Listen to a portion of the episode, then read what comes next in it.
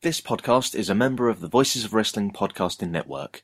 Visit voicesofwrestling.com to hear the rest of our great podcasts, as well as show reviews, columns, opinions, and updates across the world of wrestling.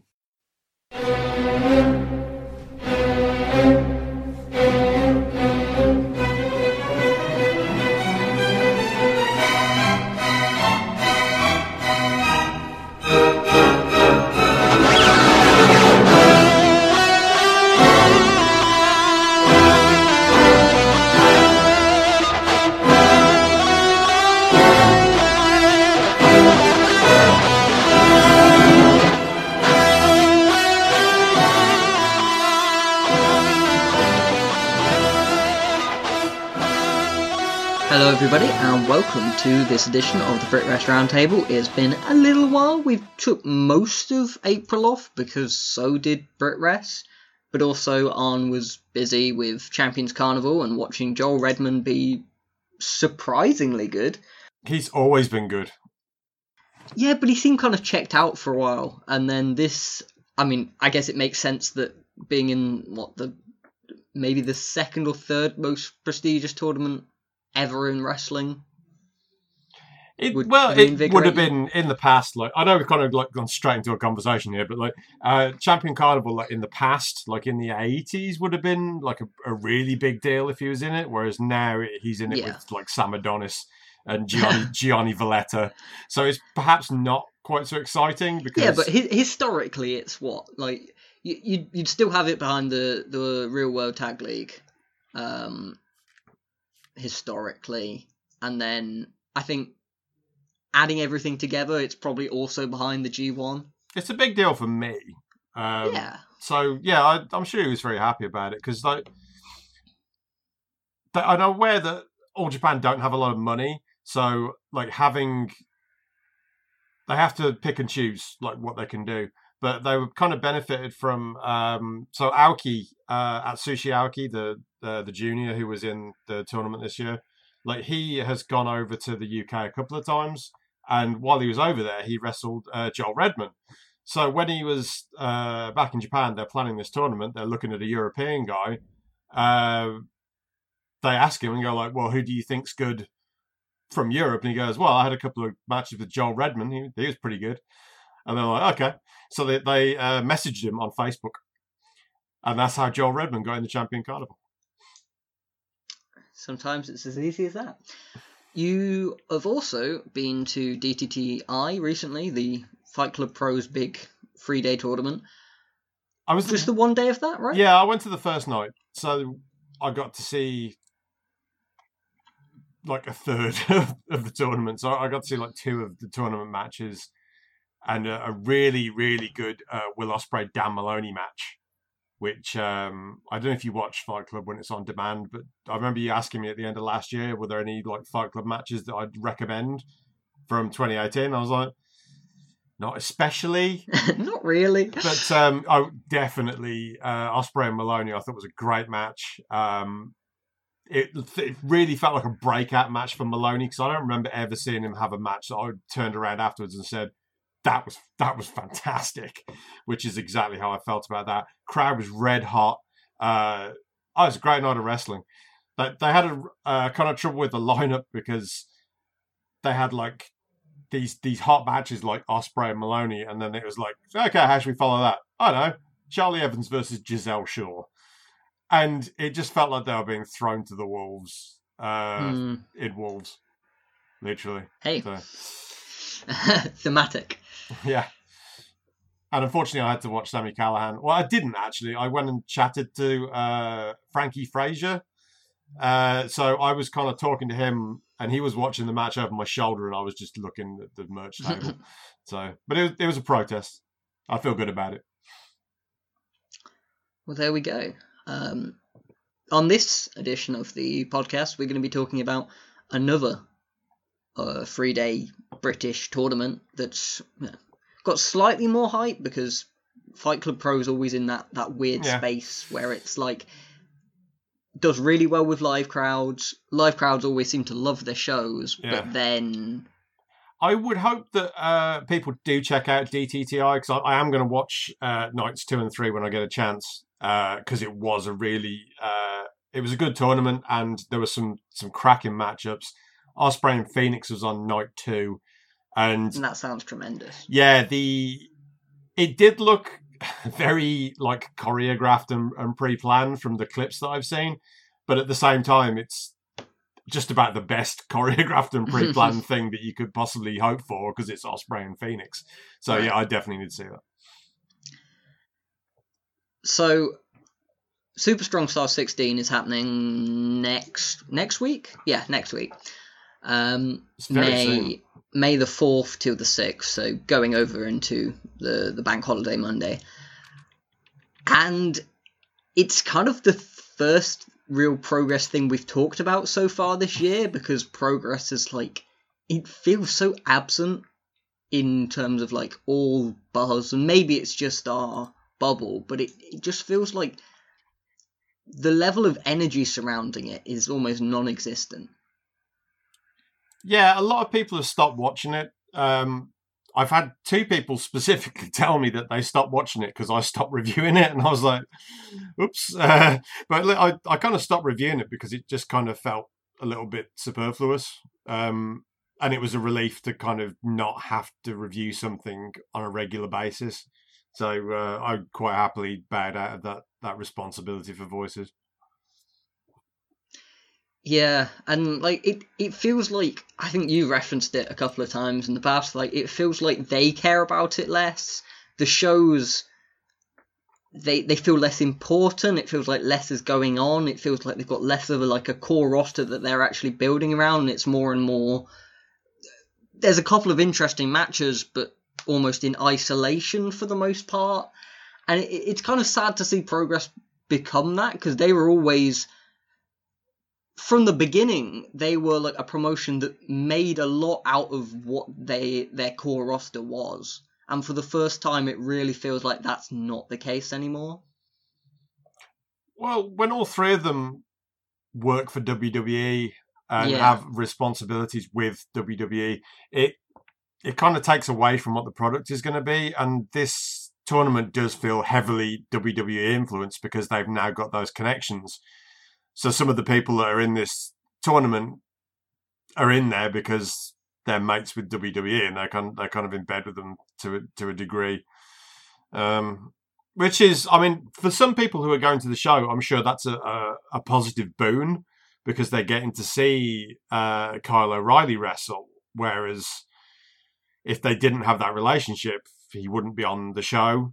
Uh, if WWE had gotten into uh, Brit and scooped up all the guys that they have, and then not allowed Progress to use them because they didn't have a relationship, then you wouldn't have a lot of other guys in there as well. You wouldn't have Ilya, you wouldn't have Trav. Uh, who else is in there? That's uh, uh, Jordan Devlin. So there's there's guys they just couldn't use. Um, so they've just had to work around it, and it's felt kind of less important because of that. And I I do agree that to a certain extent it's because we're in a bubble of uh, wrestling Twitter where there are trendsetters and people who set the, the trends don't watch progress, and that's been the case for quite some time. Whereas uh, I kind of bad out of it logically after it just kind of wore me down a bit, to be honest. But uh, it wasn't because the shows were bad. It's just having that regular uh, commitment to reviewing something was just annoying me. So I was glad that it stopped. do you remember when they first started doing the chapter shows a little more frequently and w- most people said it's, it's going to be fairly inevitable that they start feeling a little less important, which isn't necessarily even a criticism. That's always going to happen. You have more of them. Yeah. They're always going to pull back on that. And for a while, they were like, no, every single one's going to be like a super show. We're going to have a, a title match in the main event every single time. And then they expanded into different cities. They're running more and more shows. They're running a crazy schedule um, these last, what, year and a half or so. Um, like, it's not like a full time tour or anything, but it's it's most weekends there was some sort of progress show, or most months there'd be, you know, a handful of progress shows. And it has got to the point where it does feel like you've got a lot of like WWE Raws instead of shows for their own sake, shows that are just building and aren't necessarily that important on their own. And I think Yeah. nothing better illustrates that than that their champion WALTER has been on one show so far this year for them, and we're in well, we're about to enter April, uh, enter May. Yeah, if you look on, uh, I'm currently on uh, the cage match um, page for progress. Uh, so I'm on the events page, and if you kind of scroll down the right hand side there, some of the shows are still getting like okay scores. Well, I say that, but like a lot of the ones from this year just haven't had enough ratings to qualify because nobody's watching. But uh, unboxing was good, and then you look back before that, and there's there's a lot of very middling ratings, and it just it's there's some really poor scores from last year, really poor scores, and that wasn't happening before. It's um, it just feels like it's gone off the off the boil a little bit, and it is because they've they've spread themselves too thin, not just with the WWE commitments, but also with uh, doing an American tour. They did what six days in in the states, then they did a tour of Germany, uh, they did Australia. We, I applaud the ambition behind all this, but it has resulted in the shows being less special. Yeah, and like for the most part, they're all drawing pretty well, so you you completely understand why they're doing it. But it it the buzz does feel like almost like even last year when a lot of these same things were happening, you'd have you'd still have almost one match on every show, or if not that, like at minimum one every two shows, where it'd be like, yeah, the show wasn't really grabbing me, but you need to like go and watch this. You need to see this WALTER title defense. You need to see. Um, Like This big tag match, or yeah. yeah. this year, like, there's literally only been one match that's got any sort of buzz from from my viewpoint. Two, if you're being generous, if you're including WALTER Ridgeway, but not really. Um, like that, I'm I'm, a bigger Ridgeway fan as you're gonna get, pretty much, and like that. That didn't really enter my my sphere, and I I've still watched it, and it was it was good, but it wasn't anything special. Um, it's really just that TLC match from them so far this year, and I think that's kind of led into a really weird atmosphere surrounding Strong Style because this has always been like since they started running the the big autumn show, it's always kind of been either their their A weekend of the year or their B weekend. Kind of they run free shows, and it's the only time they really run free shows at a at a fairly big venue, as opposed to like their their one off WrestleMania type deal that they do. But this has always been like a big deal, and traditionally, it's always felt like wow, this is like a culmination of something. Because there's been nothing to culminate, almost like Mm. buzz wise, it kind of feels weird. But then you look at like the tournament, you go, "This is a very good lineup," but it it feels almost like in isolation. It's like a, a, a tournament in a vacuum almost. Yeah, I feel very, very similar to that. Um, I think that they're having great difficulty with who they can book against who, uh, which means like certain names are not here. Um, and I, I think that's that kind of hurts the the storyline aspect of it as well because there's certain guys who you can see in this tournament like Chris Brooks and, and David Starr, and you have to put question marks next to them as to whether they would ever win uh, the Progress title, even if they're though they're being used there regularly and have been for quite some time. Uh, is there any way they can actually win it? I don't know. Uh, they they're not really associated with anyone else, so you could argue that's the case, but I don't know. Yeah, it, it is strange. Let, let's ru- let's run through the, the sixteen people involved this year, and it will kind. I think it will kind of illustrate the point afterwards. Like, so we've got Chris Brooks going up against Ilya Dragunov in the first round. Trevor Lee going up against Aerostar. Travis Banks versus DJZ. Artemis Spencer versus David Starr. Kyle O'Reilly versus Chris Ridgeway. Darby Allin versus Paul Robinson. Lucky Kid versus Jordan Devlin, and Kyle Fletcher versus Daga.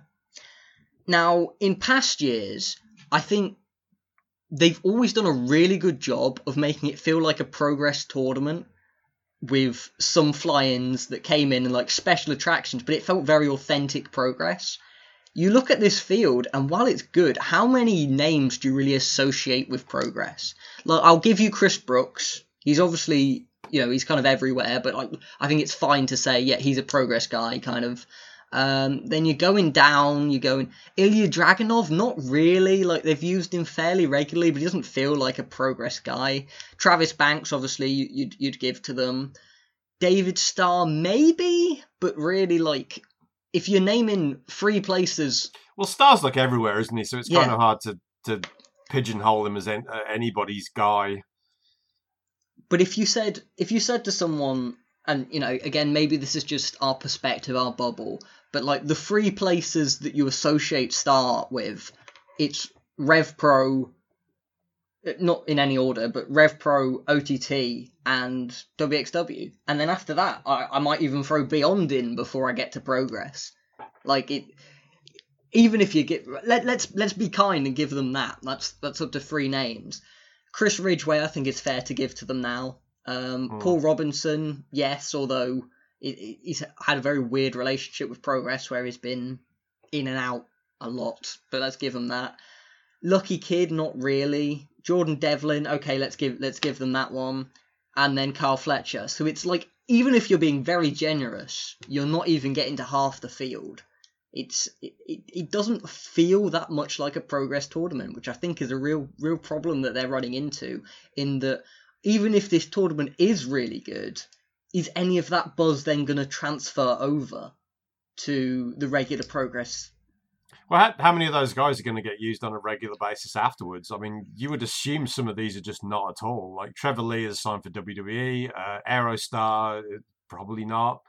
Uh, DJ Zio, unlikely. Uh, Artemis Spencer, maybe. Maybe- Yeah, he has maybe the vibe of someone they want to build around, maybe. But it, it- it's a very strange choice. But if he's good, then fair play to them. Yeah, but again, there's, it's another American name. There's a lot of Americans in here. Uh, Darby Allin is uh, he's going to uh, AEW anyway.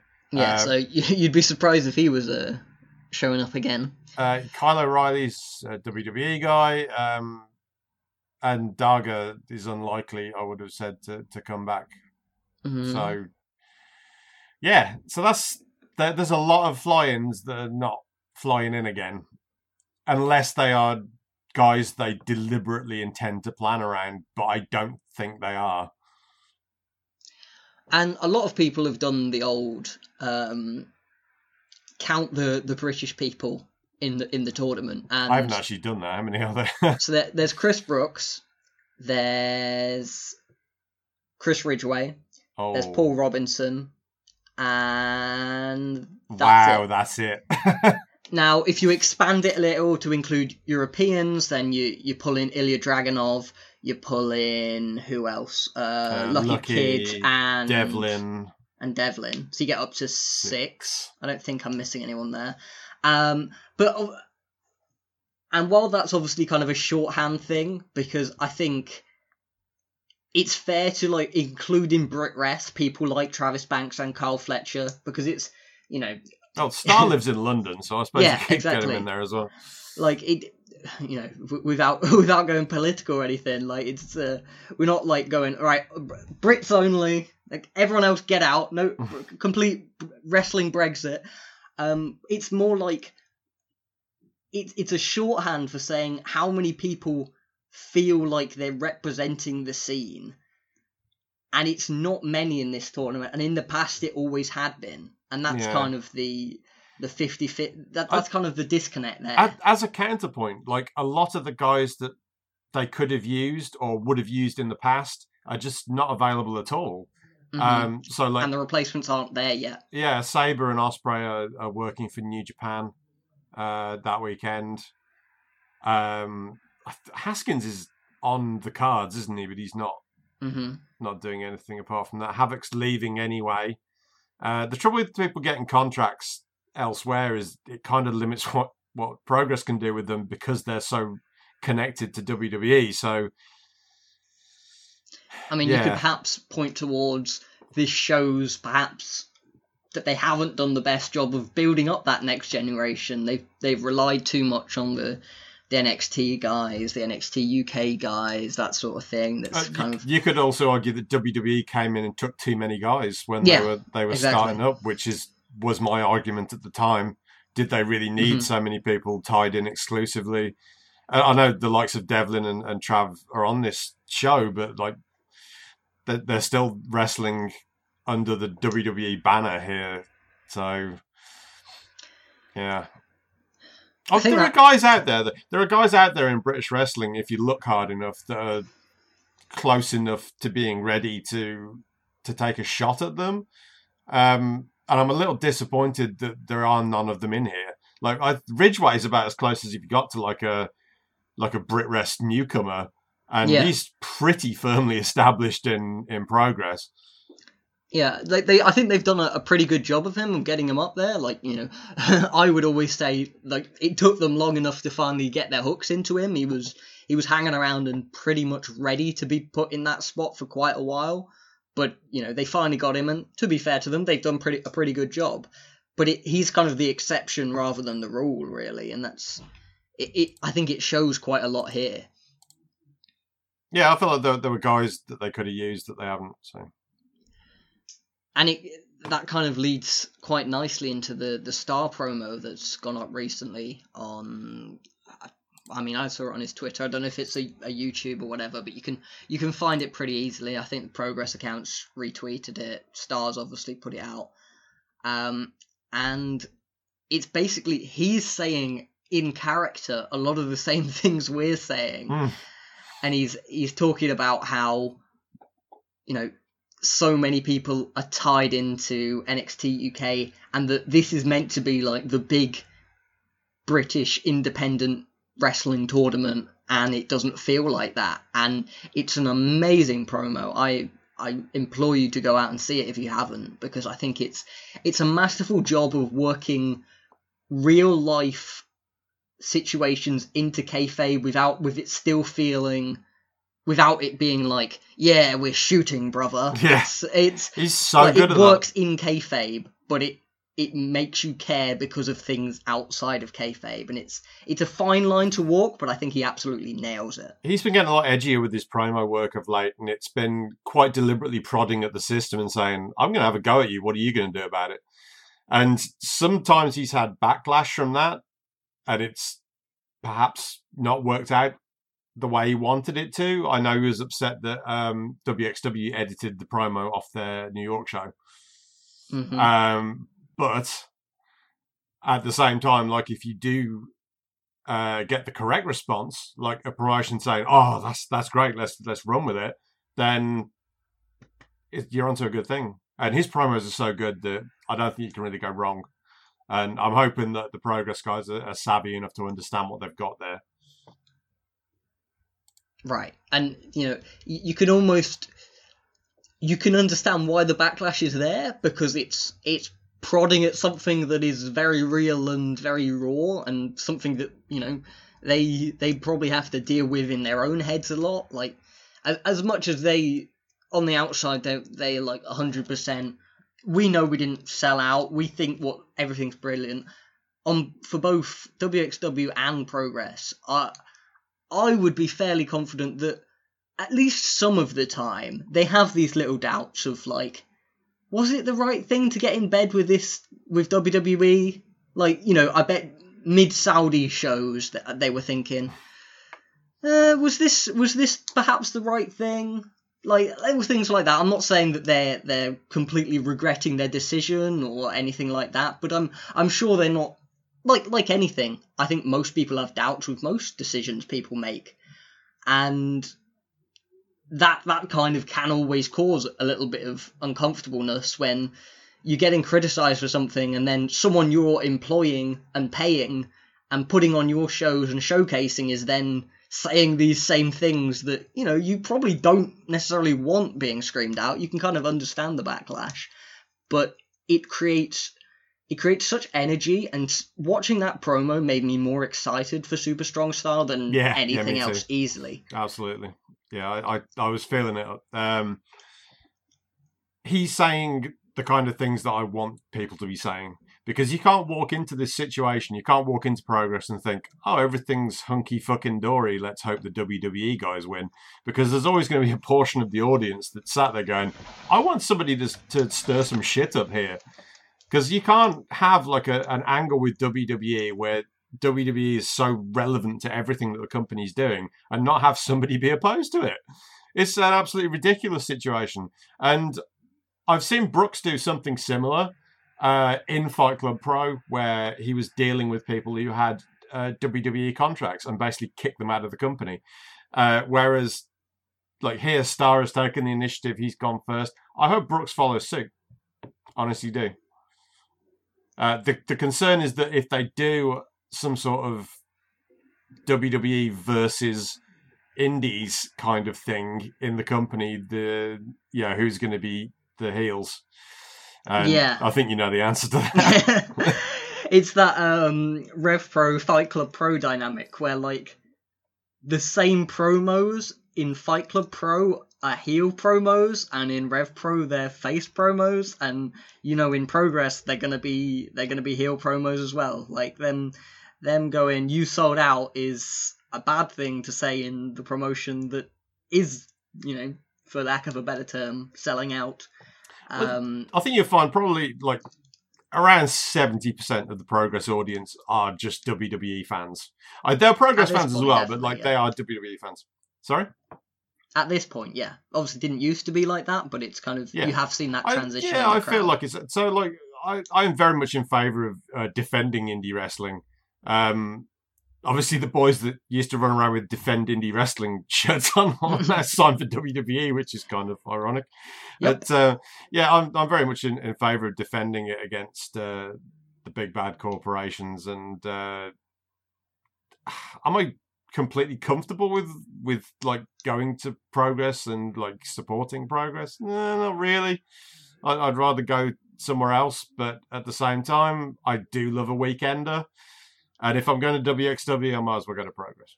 if you're gonna gonna sell out in one direction, may as well. Uh, I, I don't know. I just support wrestling. I support the Yeah, yeah. wrestlers, not, not the. WWE. Yeah. Um. It is it is a, a weird dynamic though of like the.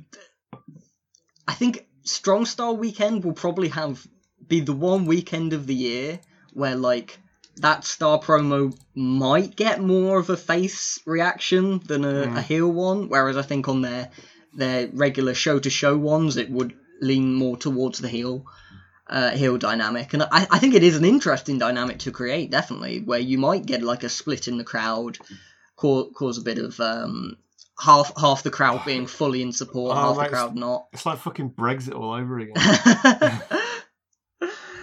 uh, British wrestling exit. Um, but it, it's it's it's an interesting one, and I think it's something that's that's going to be a storyline throughout this tournament. Whether partially it's going to be from a direct storyline of like Star seems to be fully leaning into it, but also other matches where like you know you've got um looks like we might get Kyle Fletcher versus Jordan Devlin. Like, can Jordan Devlin lose that one? Who knows? Like, um, depending on who wins the tournament, is it then? Well, they're an indie guy. Can they beat WALTER? That, I, that, I that get the feeling a- an independent guy probably can. Um, it'll be somebody who is contractually uh, obliged to another company would not be able to. I feel that's where the line is drawn. But there's not an awful lot of guys involved in this tournament that are contractually like connected somewhere That's- else, Yeah, and I think that's very deliberate. Um, it'll be interesting to see how far Star gets. I think he's the he's the wild card here. Like if Star wins this tournament, um, that's very interesting. that would be that is very interesting. It creates a, particularly I don't think he will. I'd just like No. to say that I don't think he will, but um, I am rooting for him. Yeah, because then you're you're leaning into WALTER versus um you rooting for Star. Wow. Um, yeah, then that leads into yet another WALTER versus Star match in a different company with like the same kind of dynamic. It's like, is there a crossover there? Does that mean is there a potential for Star to beat WALTER, but not in WXW? That's a that's a weird dynamic there. It'd I be very yeah, interesting. I think even if he wins the tournament, I I don't think he's beaten WALTER in Hmm. progress. I that's very much a WXW storyline, Yeah. and I don't think they'd step on their toes. No, I don't think Um, they would. But there's the the storyline that they're kind of running in WXW at the moment gives like that tiny bit of doubt where it's like, or, or stars out of WXW for now in theory in storyline. You could see a world where it was like the way he gets back in is kind of being like, I told you I could beat him. I went and beat him elsewhere. I showed you all. I don't think that's what's going to happen, but it's like it's it's a tiny possibility. It's Yeah, it's a, a non-zero chance. Yeah, it is kind of weird that like we're focused so much on Starr because there's there's like 16 guys in the tournament, but he's the really is the most interesting person in it, based on like the promo work that he's done to set it up. Which is fair play to him. Like you've got to go out and get yourself over sometimes.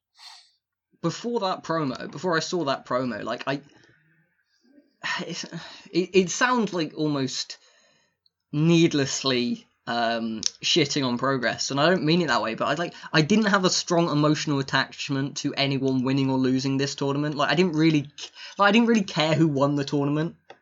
It was i just i hoped it produced some good matches but i didn't really care. That Starr promo got me to care at least in that little branch of the tournament and that's you know that's that's what you want from promos like it's a lot of the time people talk about like you know how how elo- eloquent someone can deliver a promo, how you know well executed it is, how well you like portray your character. But at the end of the day, that's what you want is for a promo to make you care about a match, and Starr has become an absolute master of that in Mm. recent times. You know, what you want is to care about uh, the outcome.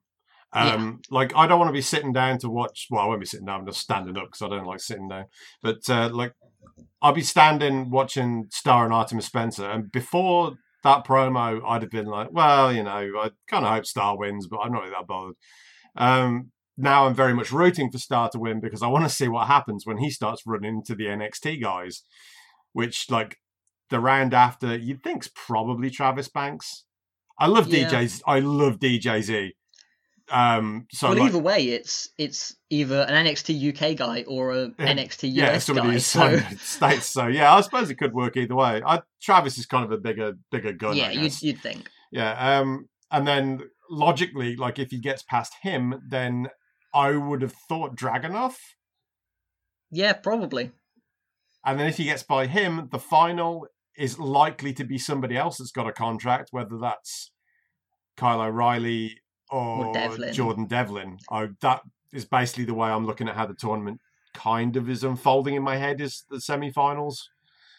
So yeah, it would be it would make sense for him to to go through like several WWE contracted uh, personnel to get to the final, and then it'd be interesting. However, I kind of think there's a lot of money in like him cutting a promo, angry about losing as well. So I kind of have him penciled in going out in the semis. Yeah, I think Dragunov beats him as well. Yeah. I, I have a feeling we're going to get Dragunov winning the tournament and them doing uh, WALTER Dragunov because Yeah. that's kind of. Well, you know it's going to be good. Uh, Yeah. I know it's kind of a, a rerun of what WXW did, but at the same time, it's going to be good. So you know who who cares? Yeah, Um, prog- Progress kind of like to do that, and like that, that sounds like we're needlessly like shitting on them, but it's like they. There's nothing necessarily wrong with going with a proven thing. It is kind of a WWE kind of approach because they see these great matches on the indies, and then they just they just run them as well later, and they're they're good. So you know everyone's a winner. But yeah, it, it'd be interesting to see who does make the final. But like I, I've kind of mentally got Dragunov over Devlin as my final, and I kind of changed that a couple of times because I also considered Kyle being a bigger final for for Dragunov. But then at the same time, I think it's a bigger deal if Devlin beats him, and the final is two guys from Europe. hmm hmm Yeah, so that's the way I'm thinking. I, I, I'm pretty much in agreement. I think Ridgeway definitely has a shot of beating O'Reilly because they have, you know, they have built him up quite well in progress. But I do think O'Reilly will probably win that one, but I don't think it's 100% either way. And I think whoever wins that match is due a run. Like they're getting at least the semis. I think they'd be either Allin or Robinson, whoever wins that match. Um, on the, the bottom, like bottom right quarter of the bracket as we're looking at it. So Lucky The- Kid the versus Devlin- Jordan Devlin and Fletcher versus Daga. I think that's the hardest to predict because they do like Fletcher a lot, and I wouldn't be completely shocked for him to have like kind of a, a dark horse run through this tournament. Um, but I think Devlin probably is the favourite there, definitely. Yeah, I think my dark horse for this tournament probably would be Fletcher if it's not. You know, I think the three favourites for most people are Dragunov, Starr, or Devlin. I think Fletcher would kind of be the one I put up there that perhaps unexpectedly could could make a run. Do you have anyone you, you kind of would fancy as a dark horse? Um, like I said, I really like DJZ, but at the same time, I can't see like him getting past Starr, which would en- entitle him to actually have a run. Um, the uh, the other guy that you never rule out is Lucky Kid. Yeah, yeah we, we, we did that never once. rule out Lucky Kid. I, I, I managed to call it several months prior and then like completely ignore Bottle my it. own calls previously and be like, nah, he's definitely losing first round. yeah, I could see Lucky and, and Brookes both going out early so they can do stuff Yeah, that seems fairly that, that makes sense to me. Um, the the only match in the first round that I'm looking at and thinking I really don't know who's winning is Darby Allin and Paul Robinson. Yeah, yeah, that could very much go either way, especially as they're kind of they're very similar stylistically, so it's not like you can kind of look to who they who would they would then face and what match they might want to book because it's kind of fairly similar either way. It should be a lot of fun though. Like, Yeah. of of the first round matches, I would say that is the one that I'm most looking forward to. I I think Devlin and Lucky Kid are going to have a very good match, but I'm not particularly excited about it. Whereas like Allin and- Robinson, I think is going to be a, a, a real barn burner because they're both lunatics. so, Yeah, very much so. And I, I Um, love the lunatics, Rob. I love them. You do, you do.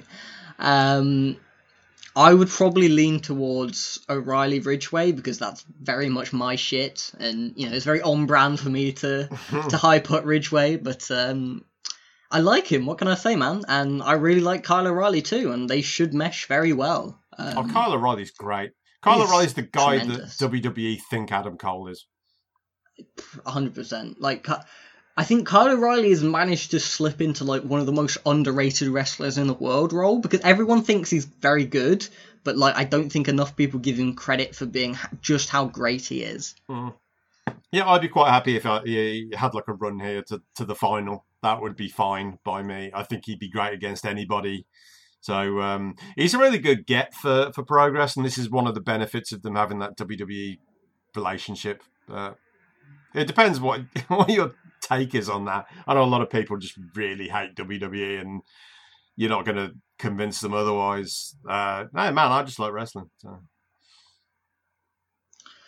So we talked a bit about um, the job they've done of like elevating the next generation and how you know the tournament perhaps looks a bit bare of them. Yeah, definitely.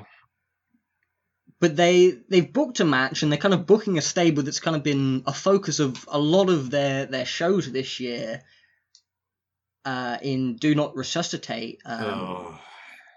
yeah I, I the the groan the groan is warranted so it's it, it's william eaver it's spike trivet um who am i missing drew parker and chuck mambo and they're kind of going on the whole it's not quite the it's not the WWE UK guys versus non WWE UK guys. It's kind of old progress veterans versus young guys who never managed to break through, despite you know ignoring the fact that either won the the title. Hmm. But let let let's all just ignore that because yes, it was a mistake. Um, it's they've been the focus of a lot, and on one perspective, you've got to kind of if you're giving them the criticism for you're not elevating enough of the younger guys to take up the spots of the guys who are leaving, in some respect, you have to give them credit because they're clearly trying with this Do Not Resuscitate stable. They've been the focus of a lot of shows. Um, they're going. They're being in a big match on this weekend against Havoc, Haskins, Ligero, and Andrews. Um, they've been in some big feuds. They've been focused, but it hasn't been very good. They just Rob. They picked the wrong guys. Yeah, that's the problem. They they're trying with a group of young guys, but like it sounds really harsh, but they don't have like none of them are good enough to be. I I would have been quite happy with uh, Spike Trivet as a, a mouthpiece. Like that's fine. Uh, Drew Parker, I think, is okay in there, but I would have had like two other guys, not uh, Eaver. Well, I don't even know what, what the fuck Eaver is supposed to be. Um, like the way he changed his, his gimmick to like was is he call himself the present? Is that his his I thing? so, his yeah. shtick? Oh, it's fucking dreadful. Like that whole gimmick change has been an absolute disaster from day one. It's not a heel; it's a comedy baby face. At best, that gimmick, a comedy baby face. There's no way should he be in a heel stable because he's a joke. Uh, Mambo, I love Chuck. Uh, he's a a guy that tries really, really hard. Uh, I respect his effort. He's a great baby face. He is not a good heel. So you've got a group of of four guys. Uh, two of them are not in the right place, and the result is just Trivet's promos are trying to prop the whole thing up. Drew Parker's leaving uh, anyway, uh, so I have no idea where they're going with this. But just abandoning it completely would probably be for the best. Where's Drew Parker going?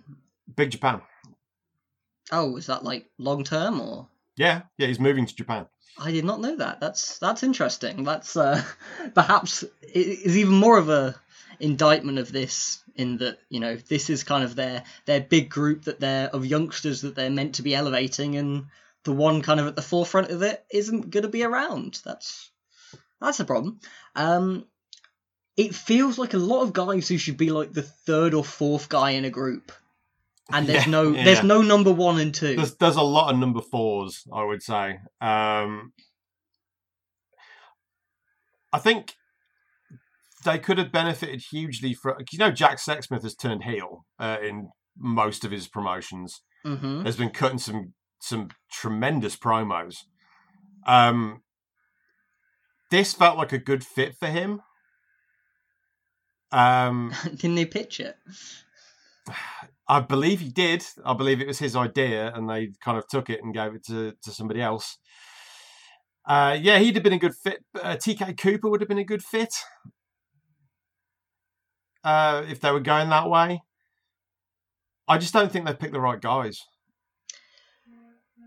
Yeah, it's it's it's a weird one because on one respect you want to give them like credit for trying, but like yeah, this this ain't it. This ain't But it, when, guys. they, when they put that group together, they had to know that wasn't going to work. Well, I guess they didn't, but like, you just look at them. They took a photo together, like after that first show that they were involved, and you just look at the photo and you can see it's wrong. It just, it's just four guys that do not belong together. I mean, the, They the don't kind of the, feel the like a stable. the gimmick they're going for is that they're kind of like a ragtag group who don't fit together, but they've banded together because they're the younger guys who aren't getting a shot, and that's the kind of the idea in theory is they don't fit together, but they're still uniting. But it just it, I don't know, man. It hasn't worked. Like it, it's it's not good. It's just not good. that's, that's the fundamental problem. As much credit as you can give them for trying, like it's at at some point with a group like this, you want at least one guy who you think this guy can be a future main eventer for him, and this is a vehicle for us to elevate him into that spot. None of those four are are it, and maybe Progress think one of them is, but they just they're just not. They're just they're just not. And this this whole episode so far has been very negative, which you know it is what it is. When we're talking about progress, we're probably going to get. Um, I'm sure I'm going to have a really good time because I'm, I'm going to the tournament. I'll be at all three nights. I'm doing kaiju. Uh, I'll be at the Rescal on Friday for Wrestling League. So like I'm going to be doing a, a big old weekend of wrestling, and I'll fucking love it. But um, yeah, we we got to call the shots. You know, Yeah, and like as as we said, like the tournament itself, like from a match to match wise, will probably be really good because like out of the sixteen guys, I can't say I've seen any Artemis Spencer, but the other fifteen of them, I really like pretty much all of them. Like I'm I'm a bit I'm a bit in the middle on Daga, but other than that, that's there's a lot of great wrestlers here. Yeah, there's I- to be a I- lot of great matches. I don't like Trevor Lee, but um, like I can take him or leave him. So, but it's it's a strong lineup of, of very talented in- individuals, but it's a combination of like politics and a lack of build that is going to cause the issues. Uh, if they kind of run it like uh, PWG, then they're probably quids in a bit, but they still need one of one of their regular guys to be the guy. I think, which rules out a lot of the field. Yeah, because they don't have many regular guys in it. Um, I do want to give a shout out to the video package for the Do Not Resuscitate um, Havoc, Haskins, Ligero, Andrews thing. Um, because whoever made that video package has done a tremendous job. Because I thought it was a great video package, and we're seeing more and more of this in, in, in European wrestling at the moment. And I think it's it's something I'm absolutely delighted to see become like a forefront of, of things because as much as I'm not into the do not resuscitate group and angle, that that video did make me kind of interested in the match, and that's that, that's all you can hope for from a, a pre-match hype video. So they did a very good job with that. Yeah, I still don't care about that match. It's an absolute piss break. and they didn't 100% say because they previously advertised like Havoc's gonna be having a, a farewell match, and then Yeah, they announced that. that's- that it? No, the Havoc's farewell match is on the Monday. Oh, Um, okay, so he's doing the. the- That's the on night two, I think. Yeah, yeah, I believe so on the Sunday. Okay, so uh, it'll still have kind of that that mystery match as well. Do you have any ideas of who that could be? Because I've I've talked to a few people on on that and like the Voice of Wrestling Slack, and they've asked me who do you think it's going to be. I was like, I don't really know because like the natural person you'd kind of traditionally do the farewell match is the person who you would most associate him with in the promotion, and that would be that would be either Ospreay and Robinson. And neither of them feel particularly likely, especially Ospreay, obviously. Yeah, because he's. Robinson, it could be, but it kind of Well, I doesn't say feel that. quite right. I say that about uh, Ospreay being in Japan, but he's he's on Dontaku, which is I want to say Saturday. Is it Saturday Sunday? So would he be able to make it back in time? I don't know. He, he could, but it almost fit like they've they've if they was like they've done the final Ospreay Havoc match like several times already. Yeah, that, that's true. They have done that. Um, so it could be Robinson, I guess, but that, that doesn't necessarily feel huge. Like if if Drew Parker hadn't been going to, to Big Japan, if you've just made me aware, um, like you could kind of see the idea of our our current deathmatch guy is going. We're gonna like use his farewell to put over our next deathmatch guy, but apparently that that doesn't make sense anymore. I Oh, really don't um, know who it could be. Zack, maybe. I'm just looking on the cards for for New Japan. I didn't realize Zack isn't actually on those cards, so that's yeah. I think maybe Sabre. Yeah, because he's kind of got that association with with Havoc. Obviously, they did they train together. I think they did. I think I'm right in saying that. Yeah, they kind of come through together. So um, And then also in Havoc's very very initial progress storyline, where he's kind of right before the heel turn, he wrestled Zack Sabre as kind of the the Yeah. impetus, where it was like. I can prove I'm a real wrestler. McGuinness refereed it. Sabre beat him in like a straight up wrestling match, but Havoc, the whole point was Havoc did him close. Um, and McGuinness was like, "Wow, I'm really impressed, Jimmy. You've proved that you can do it without Hmm. that garbage bullshit." And then they put him in a a um, like um, a hardcore match like the next show against one of the London Riots, and that was kind of the the impetus for the heel turn where it was like, "I proved I could do it," and then you just throw me in a hardcore match anyway, and that's what led to him feuding with Smallman and Progress in general. So they could kind of reference back to that as you know going back to the the match that proved he could he could hang at like a top level. Potentially, um, that that could be an option. it it would make sense. It would tell, take that storyline like full circle back to where he started in progress because that's like predates the the Ospreay stuff. So it would make sense. I think I think one of our, our listener questions was around that, so we've kind of answered that there. Uh, what else is happening in Super Strong Style Weekend? Oh, um, women's title match. Have they determined who the fourth woman is going to be for that yet? The Jinny uh, Session Moth match is on night one, I think. Oh, okay. So, so it's going to be Nina Samuels versus Millie McKenzie versus Jordan Grace versus either Jinny or Session Moth. I just I just sat here thinking, is Nina Samuels the champion because she's listed first, but she is Jordan Grace, isn't it? I Yes. completely zoned Slight out. question mark in my voice, but Yeah. pretty sure.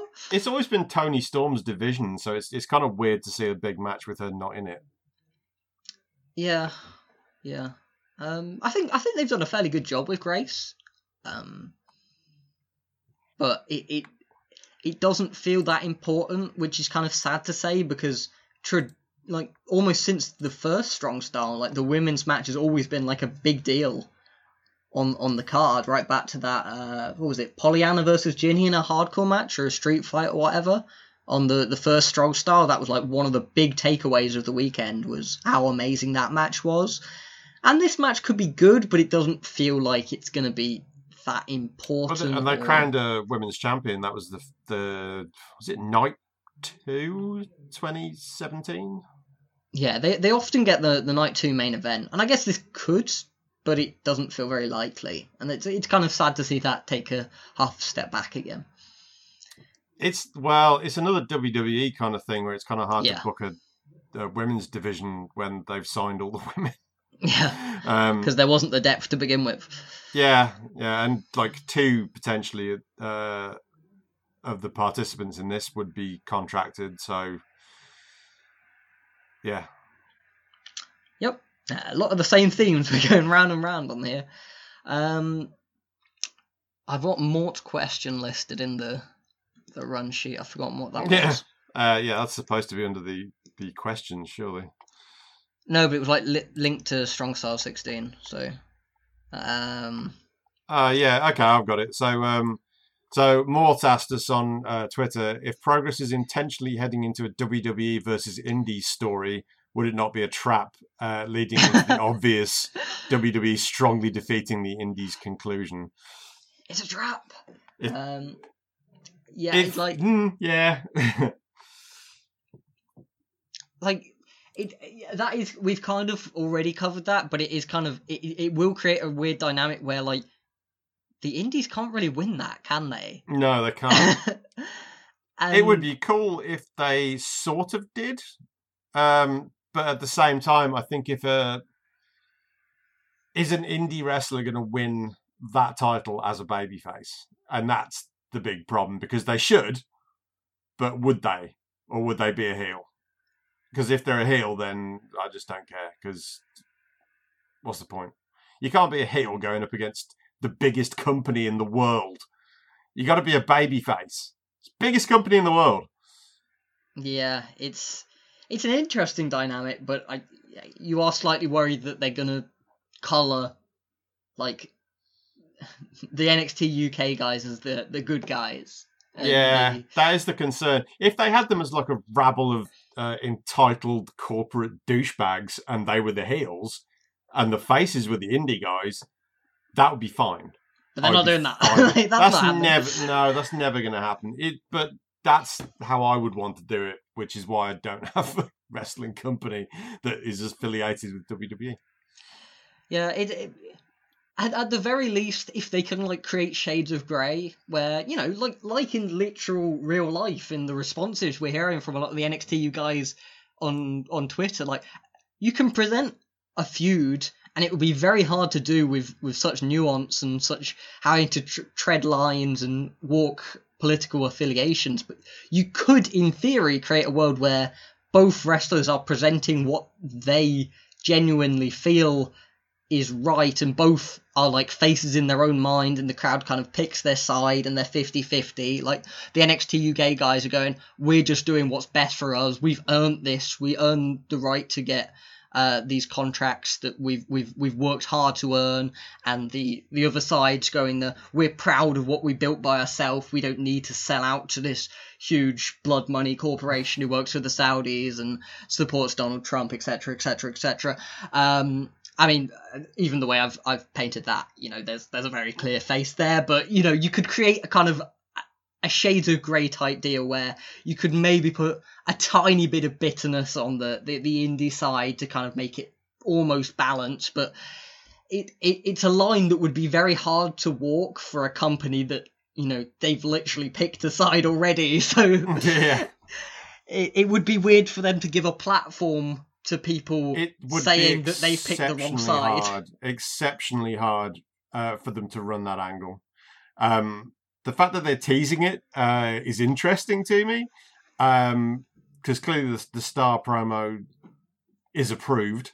Um, it's interesting to me that he's that if he and Travis Banks both win their first round matches, it would be Starr as a babyface indie guy against Trav as a heel uh, WWE contracted wrestler. That's interesting. Um, where they go from there is something else, I guess.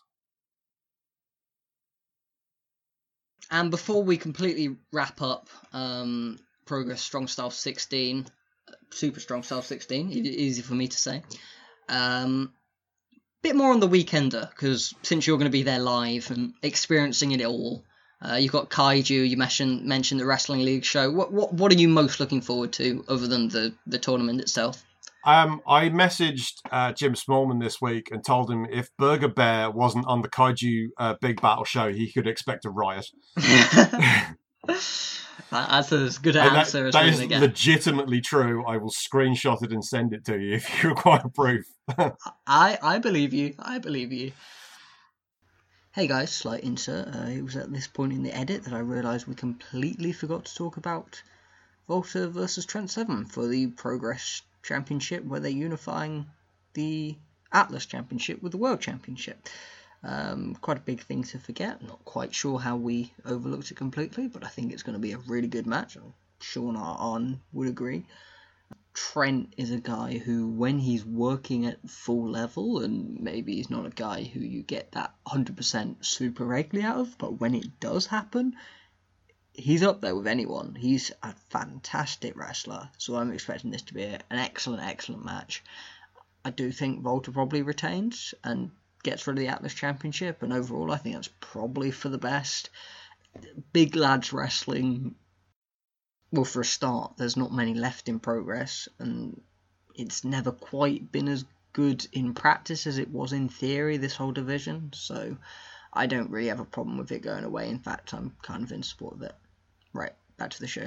Let, let's move on. We, we, we mentioned the um how wrestling in April didn't seem to really happen in Europe. It was a very Yeah. weird down month for us.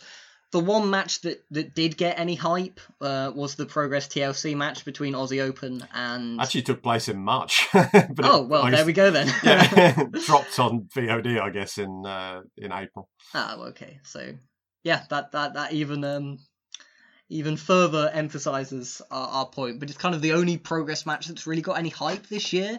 Um, I took a while to get around to it. I think you only watched it today, right? Yeah, I watched it an hour. Well, guess two hours ago now because we've been recording for for an hour.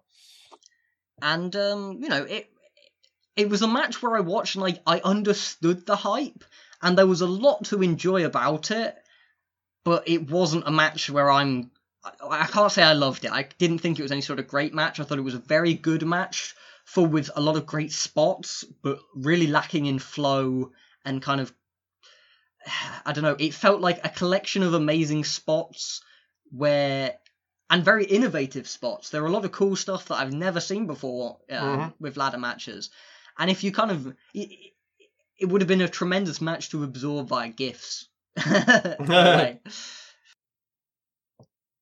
Yeah, I generally don't like TLC matches at the best of times. I feel like they do uh, too much setting up of spots in them. yeah, Uh, it's that the there needs to be a lot of moving parts in a TLC match to get me really into it, to make me forget about stuff that's already happened. Uh, so ideally, you want at least three teams in there just to Yeah. distract from what is happening.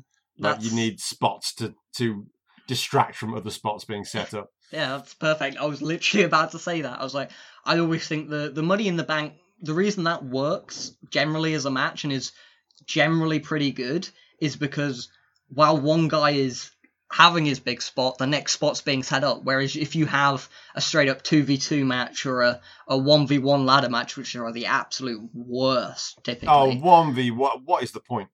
because it, it, it because one guy has just taken a, a big devastating move, but the other guy should logically just go up the ladder and win.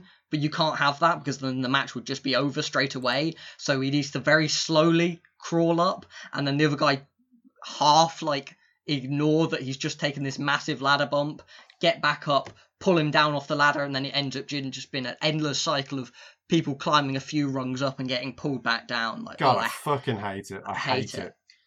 We Two should v twos are a bit better. we should have talked about that in, uh, in a live podcast. Reckon. We could have got some serious mileage out of that. I fucking hate one on ones uh, TLCs. It's terrible. Is it is it Triple H versus The Rock, the one that always gets Oh hyped and god, is it's so bad? awful. It It's sucks. so boring. Ugh. Um, but anyway, this match was slightly better than that uh, because the spots that they actually did were awesome, and there was there was like there was a lot of setting up time. Yeah, there was there was enough action that you could kind of forgive it in that it was it was enjoyable to watch, but I don't I can't really see it as a great match. But a lot of people did, and like it actually ended up Grapple's highest rated match of March, which I was kind of surprised to see. But um, yeah. was- I wouldn't. I wouldn't go that far no, at all. I'd, I'd Um, probably end up like three and three quarters ish. That is exactly what I gave it. Accurate star raters, the both of us. Yeah, accurate star raters. Us and John LaRocca. Um, there was some really good stuff in this match. I, I think the best thing they did was the when they uh, Robbo was going to do the curb stomp on Kyle Fletcher, and Mark Davis threw himself across Kyle and just refused to let him do it, and Ospreay had to strangle him to get him off. That's storytelling in that violent environment, and it worked for me. Uh, but a lot of the match was just set up spot, big spot, set up spot.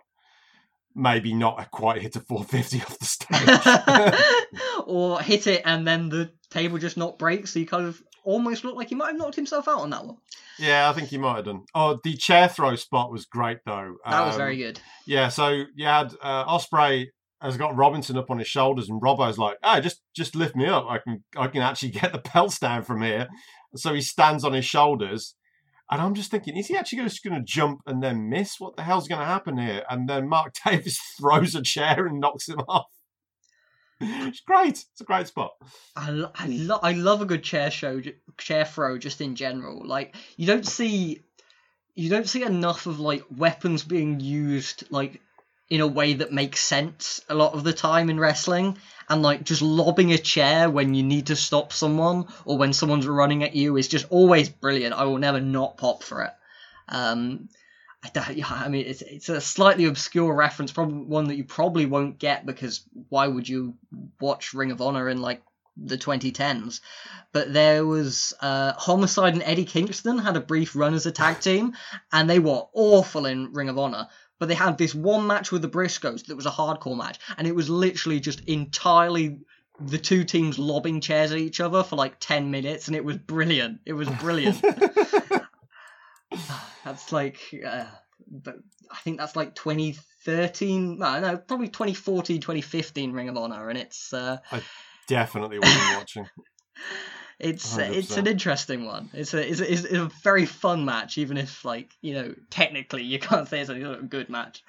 Um, but yeah, that's that's kind of that match covered, and that weirdly that's the one talk of progress we've done this year, and now it feels like we're caught up. Um, Oh yeah, we're there now. We're there. Yeah. Um, speaking of one-on-one ladder matches, Rev Pro uh, Epic Encounter May 10th, their big York Hall show, um, semi-main event slash main event. David Starr versus El Fantasmo. in a one-on-one ladder match for the cruiserweight title. Yeah. Um, I keep asking people if they're going to this, and the response has always been, "Well, we'll see what else they book," Yep. because nobody wants to see that ladder match. What can I say? Aussie Open versus Suzuki Gun for the, the tag titles is also on this card. I was so hyped for their first match together, and their first match together ruled. Aussie Open recently, they've been they've been a little more shaky than we got used to them being. Like they've they've had a couple of stinkers recently um, that haven't quite quite landed how obviously they, they would have hoped them to. So that's kind of taken a little bit of the shine off that match, but it'll probably still be very good. And I think the only other match announced so far is A Kid versus Matt Sydal, which is another match where it's like that should be very good, but then again I haven't seen Matt Sydal wrestle in quite a while, so Hmm. th- it's another match with kind of a, a question mark around he's it. he's been kind of in Impact, so nobody's seen him wrestle because nobody watches Impact. But uh, yeah, I I hope it's a really good match. Uh, I'm a big A Kid fan. Uh, if Sydal can do for A Kid what he did for Ospreay, then it's it's great news. Yeah, Great news. it's whether he can still do that. Yeah, of course. Uh, I'm not actually going to this show. I'm I'm still considering it, but it's becoming a bit of a problem for Rev Pro shows like repeatedly now. It's not just a one-off thing. This show takes place May 10th, which is what 10 days away from when we're recording it. We've just got those three matches, and we've only just got A Kid versus Sydal. Like, what's Yeah. going on? Announce a card. This is a big show. Well, What- Kamikaze Pro are running the same night, and that's I, I could probably walk to it. It's about ten miles from my house, uh, so I'm just going to go to that. It's going to be the week after Strong Style. I'm going to be tired. I'm not going to want to make a trip down to London. I'm I'm just going to go to the local. Yeah, So makes sense. But like just just as more of a general thing, it's it it's a problem you don't want to be getting into where you repeatedly just don't announce cards because like why should you go I mean, to be fair, they've probably announced the three biggest matches, but it's like there's so many people you've talked to like myself included who are on the fence they're like well if they announce like one or two more very good matches i'll probably go but it's not enough and you're leaving it too late. It's it's annoying. It's annoying. Get announce cards revpro be better. Yeah, because if they'd announced like uh, something I really wanted to see, I'd have probably made the effort and, and gone down. But yeah, like I said, but it is kind of a, a, a matter of taste because like a singles ladder match to me is just not something I want to watch, and I wasn't that hot on the first Suzuki Gun uh, Aussie Open match, and I wasn't that into the storyline either. So for, for me, I'd be going to watch A Kid against Matt Sydal, who, like you say, I, I haven't, I don't think I've seen him wrestle since he left New Japan, which was what two years ago. when he got stuck in hawaii was it yes, yes, in Hawaii. I'm doing air quotes. In Hawaii, hi not Hawaii. smoking hi, drugs. Hawaii? definitely wasn't smoking drugs. no no um Hundred percent not. is, Definitely not. Was in Hawaii. is allowed to go back to japan entirely whenever he wants to He just doesn't want it he just chooses not to that's Yeah, why he's um, completely. Hundred percent. training for WWN now. I think. I think that's his main main duty without working for WWN, which is a bit weird. Um, yeah, I think that's about us done. But we put the call out for listener questions, and we got quite a few. So Yeah, I, I did that because I was like, I was looking at the, the list of contents that we had, and I was like, oh, we're not going to talk about progress for an hour, but we have. So yeah, maybe that's that's my bad. yeah, there was there was quite a lot to talk about. We uh, you know we're probably going to get shit on a bit for being too negative, but you know honest feelings. What can you do? Um, Angry Dave's going to be mad, mad as hell. He's always angry though. That, it's, it's his name. Um, so we, we put these the, the call out for questions both uh, on Twitter, so at Arnold Furious and at BritWres Round. We will periodically do this before an episode. We don't really have like a strict regular recording schedule, but honestly, if you ever have a question you want us to answer, you can pretty much ask us anytime, and if we remember, we'll answer it in the podcast. Yeah, I, I try. If we're gonna do a mailbag, I will try and do like a, a what do you want us to answer thing because yeah, we, we're gonna forget. it's the short of it. Yeah. So questions. We've already answered Mort's one. Uh, Mike Kilby at Mike Kilby has asked, "Where the fuck is the Dominator, the Great Khan?" Oh no, sorry, Uh, Japan, I think. Yeah, I get the feeling uh, he got recalled and they didn't like his gimmick, so they're getting him like redesigned or retooled or whatever. But uh, yeah, he hasn't wrestled in like two months, three months. He got he got pulled to do the US tour when like all the other Japanese guys couldn't work the the US. yeah, Right? yeah, he wrestled over there. That was like the last time he wrestled. So I- I'm just putting it out there, but I think they might have not known how bad the gimmick was, seen him wrestle with the gimmick and gone, "Oh God, we need to fix that." And yeah, he's that's why he's got recalled. Could also I, I'd also heard from someone it might have been a visa thing. I don't actually remember who I heard that from, and I don't know how reliable that is. So don't take that as gospel either. I that, that could be complete bullshit, but that's yeah, always we, a we are taking pretty wild guesses here, but um, fr- from where I'm looking, I don't think the character got over. I think Gideon Gray got over. Yeah, which I, if they ever need to use him for anything, I think that was a great uh, piece of advertising for, for his lordship. But um, O'Khan himself, I don't think he covered himself in glory in his uh, UK excursion, which is not particularly good news for us because they probably won't send anyone else now. yeah, because they they liked Oka a lot. Yeah, Um, okay, so Akil, your stablemate as part of review reviews, um, at Akil Khalid, is Starr is the Starr pro- promo is the Starr promo progress admitting that they've sucked since becoming NXT Light? Um, I don't think so. I think it's I think it's Starr accusing them. yeah. I don't think that. that's a that's a, a progress thing that they're admitting. Um, anytime I've ever spoken to anyone about progress, uh, about WWE, they've always had nothing but positive things to say. Uh, It's been a, a boon for them as a company, and I doubt that will ever change uh, unless something goes horribly wrong. And I get the feeling that at the moment they've got like a safety net in William Regal, but if he goes and gets himself fired for something, uh, they might want to run away. well, it might be too late by then. Um, but yeah, it's it's it is also one of those things where like when you've done the you know air quotes sell out, like you can never tell anyone you've done that because by admitting you've done that, you've kind of put put yourself in a place where like you have to tell yourself that it was the right move every time, even if you do have your own doubts. Like as soon as you start going. Maybe it wasn't right. Then, like, I- I've done this, and what was it for? Type type deal comes in. to, to get out of it, if they were actually able to get out of it and would then have to fend for themselves again, it would need one hell of a Jim Smallman promo in front of a live crowd to, to swing that back in the favour of, of guys like us. But you never know.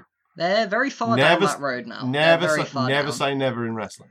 That's true. That's true. Um, follow up: Does Sonic the Hedgehog have balls? No, he doesn't. He only has one. Uh, and Akil then follows in with another question, very greedy, three in a row, two tweets. Are there any promotions you think deserve more recognition? Um, I think in general, most promotions that kind of deserve it get it. Um, White Wolf could maybe do with a few more people with eyes on it, but then again, like their cards as a whole aren't generally great. It's just kind of their their A kid division is awesome. Um, there's you know you're you're kind of the better person to ask for this because you're the the undergraps guy, whereas I'm the Yeah, The he just wrestling to snob. recommend. Um, I've been going to all of the Fight Club shows this year, and since the new year, uh, since the change where they got rid of like their NXT guys basically and started relying on everybody else, the shows have been steadily improving up to DTTI, and the atmosphere at DT, DTTI was absolutely blow away good. Uh, I think they're going to be a promotion to watch this year. um, like through the course of the year. I think you're going to see a lot better from their in ring. They're actually telling stories as well, which is something that, like, what what's Progress's stories at the moment? I guess do not resuscitate. Maybe I don't know. I prefer Schadenfreude to be quite honest. Um, from the undergraps, uh, there are a, a, lot of very decent small promotions that are putting on good stuff. Good. Uh, good. Uh, undoubtedly good um, for like Gene Munny shenanigans, and just anytime they get Mike Bailey there, it's well worth seeing the show. Um, to be clear, that's good wrestling for people we may have accidentally confused there. They yeah, G- promotion and Milton Keynes. OD, good. I keep telling them it's a confusing name for promotion, but I think they like that though. Yeah, probably. Um, WrestleGate Pro is surprisingly good. Uh, I was not expecting that. Yeah, I've but been that... to a, a show of theirs. It was and it was an enjoyable experience. And if they continue to bring in like Japanese guys that no one else will bring in and that I am like big fans of, I will continue to go to their shows and have good times. Yeah, chances are I'll, I'll get to one of their shows by the end of the year. Um, Oh, and uh, I went to a wrestling resurgence uh, show in Nottingham. Uh, I think they normally run in Leicester, but uh, that was fun. If you like something a little bit uh, less serious, I guess. But the uh, one of the matches on that show was Gene Munny versus Jimmy Havoc, so I can say I've seen that, and it was really good. I think, in a way, maybe now is not like the the right time to say this, but looking at more of a a longer term view of this question in terms of deserving recognition kind of for the Brit Wres boom, I think RevPro sometimes gets a bit of a hard hard shake compared to progress. Whereas I think I don't think the Brit Wres boom happens with ed, with only one of either of those two. I think both of them were necessary for it to, to occur. Well, I wouldn't have come back in without Rev Pro because Rev Pro were booking uh, people I wanted to see. So they they had uh, a Okada on a show, and I was like, well, I want to go and watch that, and that's how I got back in. Yeah, and I think that that happened for a lot of people. They they both, especially back then, offered very different products. And they still do to a degree, but I think they especially back then, RevPro were more Super Show orientated, or less even Super Show, but like Super Match orientated. Whereas well, Progress I, I were the storyline promotion. I wouldn't have found out about Progress at all if it wasn't. Well, I probably would have eventually, but I wouldn't have found out about them if I hadn't have come back in to go to RevPro. So mm-hmm. like one led to the other for me. We first almost met at a RevPro show, but we were, we were both at that show. It was we, the one uh... that Buff Bagwell was on. yeah, the internet reception was really bad, so we kind of I think we tweeted back and forth with each other, but didn't actually get the tweets, so we never actually met that time. But you know, we obviously have since. Yeah. That was that was a weird show in a weird venue that I don't think they ever went back to. No, it's a shame. I quite liked it. Yeah, a nice atmosphere. Um, quite small probably for a like. Was it Croydon? I think it was Croydon. Yeah, it. What was it called? It was was it the Clapham Grand? Oh, Clapham. There you go. Oh, Clapham and Croydon. I always get those two confused. I Close don't know if that's bad or not. I don't know. Yeah, so I, I guess I guess you you could say that RevPro in a way I think sometimes gets unfairly like put down a bit as being less important than progress. And, you know, if if you had to point to one, I would probably say progress was the most important to the British wrestling boom. But I think with either one of them missing, I don't think we'd be where we are now. Um, I think they, they were both very important and kind of synergistic in a way. Yeah, moving on. Uh, what are your favorite favorite Lykos memories hmm. slash moments? Personally, I I've never been like a lot. Lykos's greatest strength was he really connected on an emotional level with a lot of people and that's that's brilliant. That's a great asset to have, and that made him very beloved, and people cared about his matches a lot. Now, as we all know, I don't have emotions, so that didn't really happen to me. yeah, um, so I, I, was never like super super into Lykos. I always thought he was pretty good, uh, but he was never like my favorite wrestler or anything. Um, but I would probably say greatest moment. I really enjoyed his debut in um, in progress with Chris Brookes, um, where they, they came in unannounced and got a massive pop. And back then, it felt like a really big deal because um, alongside Brookes as as CCK, they've been really like building up on the the slight slightly smaller indies, um, mainly like Fight Club Pro and Attack, uh, getting quite the reputation, and then they like burst onto the scene in progress straight away at the top of the tag division. They got a tremendous reaction. I, I, I remember thinking that was really cool at the time, seeing someone transition from Fight Club Pro, which back then was like significantly, significantly smaller than Progress and Attack, over to um, over to Progress and get that crossover reaction. I, I remember thinking that was really cool at the time. What about you? Uh, I I have two. Uh, the first time I got really attached to, to Kid Lykos as a character was uh, I was in the fiction. Uh, it was I want to say January. It was definitely January, so I was going to say 2017, I think. Uh, it was the uh, Attack Club Pro uh, show that they dubbed it Wrestle House. I think it was the first time they referred to the venue as a, a Wrestle House.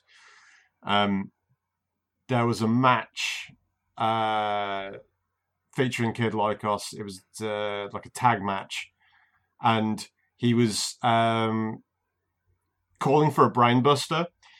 And it kind of started off with him just shouting brainbuster, and it was kind of loud and it was kind of funny. And he, he couldn't get it, and then he tried again. it was, and it was a little bit louder, a little bit screechier. Still couldn't get it. And then the third one is one of the most high pitched brainbuster calls I have ever heard, and I I could barely stand. I was laughing so I was laughing so hard, um, and that was part of like the the CCK team. Uh, that show ended up with um, them in a, a tag, so it was him and Brookes and Shea Purser against Mustache Mountain and Joel Allen, and Warren Owen refereed it and ended up winning the the attack twenty four seven title. Ah, oh, days gone by. Uh, also, I was at Progress on the night where CCK won the tag titles uh, the first time, so that was a, a very special moment. Was that um, against Strong Style? Yes. yes that was a good match, was. from what I remember. Very good match. Yeah, I remember it being very good. Uh, really enjoyed it. Um, people were very emotional about that, and even at the time, it was kind of a feeling that this was probably going to be the only major title that Lykos was ever going to win because of his injury problems. And um, I was happy to be there for that. And I felt like he got past it as well. And like his his shoulder problems, he he'd been taking more care to protect himself. Uh, he got that shoulder brace. Uh, he bulked up a bit. Uh, he even looked I thought he looked really good uh, in the US, like right before he retired. He had a couple of matches over there that I thought were really good, and um, yeah, I, am kind of sad that, that he's gone, but uh, there'll always be a place for kid Lykos in British wrestling because you can't do away with that that much uh, knowledge and, and, entertainment ability. So, like, he'll always be a great voice uh, for whoever wants to use him, and he's a great manager. Definitely, definitely. Will be missed. Um, Joseph C. Wilfred has asked a great match from this year that you think has somewhat gone under the radar. Uh, for me, I don't know. Like my, I'm a wrestling snob, and nothing like under the radar has gone past the four star mark for me yet this year. Closest was probably that triple threat from WrestleGate. Um, at at uh, Carat Weekend. Uh, yeah, for Colt. Yeah, that that was that was pretty good. I, I went three and three quarters on that. And thought that was like a similar level to Ridgeway versus Takeshita from um, from another WrestleGate um, match from from Nottingham but like I don't have like one match where I really think was like a, an undiscovered must-watch gem or anything. But you probably do. You, as I say, you you are less of a snob than me. Yeah, well, I went and made a list because I was like, uh, when I saw the question, I was like, ah, I need to prepare for that one. Um, so this is the the list of stuff that uh, that I think is well worth seeing that you might not have done. Uh, so for Rev Pro, uh, back in January, they ran a cockpit show and uh, Shigehiro Irie wrestled uh, Josh Bodom, and it was really good. Um, I've also got uh, for Good Wrestling at Milton Keynes, or Wolverton, should I say? That's where they actually run. Mhm. But um, Mike Bailey was wrestling for them uh, earlier in the year. He wrestled Mike Bird, and it was a very, very good match. Anytime Bailey goes there, it's a good time, guaranteed. The uh, I'm not sure how many people saw WXW's New New York show, but there's two great matches on there: Gunns and Irie, Irie, which is the main event, and Lucky Kid versus David Starr. Uh, you can't get the benefit of the Starr promo because it's been cut off the tape. Uh, there was another WXW uh, match I wanted to bring attention to. The Road to Carat show that they ran in London had a five way, which was uh, Ilja, Chris Brookes, uh, Bobby Gunns, Tim Thatcher, and and Lucky Kid. Uh, that was a really good match. Uh, great atmosphere for it live. Uh, cracking little spot fest. Uh, I assume everyone's seen WALTER and Veit Müller, so what? Skip over that. Oh yeah, that that would probably be my shout if that counts as under the radar. yeah, if, if people haven't seen that match, then like go and go and watch that one. It's from Dead End in February. Uh, there's been a couple of home crowd. It's a, Oh it's yeah, a good yeah, no, it's really good. I've got another WrestleGate um, match that I thought was good. Uh, Ilja and Robbie X. Yeah, that's pretty good. Yeah, I enjoyed that. And there's been a few in, in Fight Club. Uh, I've ended up uh, plumping for two. Uh, the Ospreay Dan Moloney match that I was telling you about from uh, night one of DTTI. And uh, Rey Horus wrestled uh, El Fantasmo at uh, International Tekkers, and that was a really good match. So there's a few to get your, your teeth into if you're, you're missing any of those. Nice little collection there. Um, oh god, this looks like a Spanish name. I can't pronounce this. Uh, La Gatita Negra. That sounded pretty good. Yeah, let's go with that. Um, with the loss of Kay Lee Ray and Viper, who would you say are the premier women's workers in the UK? Uh, Millie McKenzie straight away comes to mind. Um, although she spends a lot of time in, in Japan at the moment, Uh, she's eno- she's around enough, definitely. Um, it's weird that kind of Jinny felt like she was this and now has kind of dropped off a bit. It's it's a weird dynamic there, but you know she's Well, still up there character But wise. she's under contract, right? So Yeah. I don't think that would count. If we're not counting Kay Lee Ray and Viper, then I, I guess that doesn't count either. Um, I Uh, Jamie Hayter?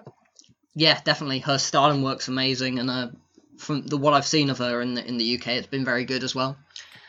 I think she's a great heel. Um, I, she's kind of uh, showing me a different side of herself in, in Stardom, but uh, the stuff that she's been doing in the UK, especially for Eve, I thought was really good. The heel work that she was doing there. Um, she's still, I, I'm gonna just look her up because I can't remember how long she's been wrestling for. It's not long. Uh, like four years. hmm Sounds about right. Yeah, so she's just kind of hitting a, a steady run of, of form now, and she's kind of being molded into what is going to be a, a top tier worker, no doubt. I'm kind of confused as to why Rev Pro took the title off her, but I guess she just wasn't available for the dates. But then you put it on Zoe Lucas, who does a bunch of stardom anyway. It's weird. Um, yeah, yeah, yeah. What can you do? Um, who else? Like Sadie Gibbs, while she can still be used, is very talented and does a lot of cool stuff. She's, and- she's going to AEW Yeah, as well. I know uh, that's that's kind of the, the problem there. But like seeing her live, it really mainly started- based off uh, one of the gifts that I did it actually got um, one of the books commented on it, and I was like, okay, that's that's her sign there. yeah, like she's when you see her live, like it really sinks in. Like, and this is gonna sound like a, a harsh shot towards most women in wrestling. I don't necessarily mean it that way. It can be, probably be applied to most indie men as well. But like, she looks like an athlete. And it's not until you see her juxtaposed against a lot of the other women in wrestling, like how much she looks like an athlete and how much she stands out because of that. Because a lot of the women don't look like athletes. Like yeah, she she's like super thickly muscled in the upper body her you know she's ripped. Uh, like it's it's she just looks incredible and she moves like an athlete as well. It's it's incredibly impressive seeing her. Yeah, I'm not surprised somebody snapped her up. If it wasn't AEW, it would have been WWE. I would have thought it's just one of those things where you just you just need to see her do that uh, that Sasuke special, and it's like, okay, yeah, there you go. Yeah, the the only complaints you ever see of her are, are never like in ring based. That's for sure. Like some people complain about attitude issues and such, but you know when she's in the ring, she has delivered every time I've seen her. That's for sure. Uh, shout out to uh, Sammy Jane as well. I like Sammy Jane. Cool, cool. She she has had some injury issues, which is kind of uh, inhibited her a little bit, but um, she's certainly one to, to keep an eye on because when she is fit, she's she's great. And to close off the episode, one last final question: Who's had the most devastating retirement? Uh, Kid Lykos or Oliver Court? Well, definitely Kid Lykos because fuck that Ollie Court guy. He just left us high and dry. Screw him. um, Rob doesn't have emotions, so it's uh, obviously it's a bit of an, an issue I miss Ollie. to, to go. I miss Ollie a lot. Yeah, we we haven't kicked him out of the group chat, so like he's still like sat in our group chat, like must get observing so our many annoying notifications. He's probably got it muted, to be fair, but I would have thought so, but like, yeah, he's he, he can just stay in there. It's fine. He's still he's still there's, there's still a spot for him at the table anytime he wants to come back. yeah, the, the, there's still a seat at the, the circular table. It's just kind of propped up against the against the edge at the moment, Yeah. but yeah, we've we've left his plate there and everything. we have a meal every time we podcast. It's, it's a weird dynamic, but what can you do? Um, makes it a lot harder to edit for some reason. Um, yeah, it was it was nice when uh, after we'd done our live show, we just got a little message in a, a group chat that we're we're both in, as well as him and a bunch of other guys. Just him, he'd obviously seen us on the WXW Twitter feed, and he just said "well done" or something like that, and it's like, "Oh, nice one, chaps, or something. he's, I can't he's- remember. he's still weird a, it was very Ollie. It was a very Ollie saying. Yeah, it was nice of him to drop in and just uh, and just say that. Uh, We should probably add because it makes it. We haven't. I'm not sure if we've fully gone into it. Um, because it sounds like he might be like ill or dying or something. like to to our knowledge, he's fine. He's just kind of fallen out of love with wrestling. He fell out of it mid Japan. Well, mid Tokyo Dome main event from from the way he told it. Um, and has kind of like completely disassociated himself from wrestling. But um, yeah, he, he's doing fine from from what we know. We we text him occasionally just to check he's still alive, and uh, yeah, he's always welcome back. No beef there for sure. Yeah, and people ask me all the time now. It's like this is the question. It's like, what is Ollie okay? Where's Ollie? Have you seen Ollie? So it's it's become the, the question now that people ask me when I'm out and about. How's Ollie? He's facing he's Have facing Ollie? um Jimmy Havoc at uh, Strong Style. He's been bulking up. He, he's he's in good condition. he does have like a similar-ish build to Kid Lykos. Maybe maybe uh maybe we're onto something there. I think we're about done now. I think that's that's a that's a note to end it on. The the disappearance of of Ollie Court. Plugs. You are reviewing all of the champ. Well, you've just finished reviewing all of the Champions I've Carnival. done it. Yeah, uh, I did all of Champion Carnival. I did all of WrestleMania week. So there was, I think I reviewed thirty-eight shows from WrestleMania week. Madness. Wh- which I did like within the space of a week. So that was that was a hell of a week. Uh, that's all available on reviewreviews.com. Uh, you can follow me on Twitter at Arnold Furious. You can follow me on Twitter at BritWresRound. That's B R I T W R E S round, uh, which I'm sure you can spell. Um, VoicesOfWrestling.com will have reviews of Super Strong Style 16, as well as probably a written preview. If you just didn't quite get enough, we'll probably have some different people on it, maybe a bit more positive. So if you you come reach the end of this and you're furious with us for how negative we've been, perhaps No, be I'm I'm furious. Oh, that's true. That's true. Perhaps um, if you want to steal Arn's gimmick, you can't because he's had it since like 1902. It's not quite that long. It's close though. It's close. Ah, yes, mm, yeah, it might be at, over twenty years at this point. So. Uh, how do you end a podcast? I don't remember. Bye, guys. Yeah, we haven't done it for a while. Bye.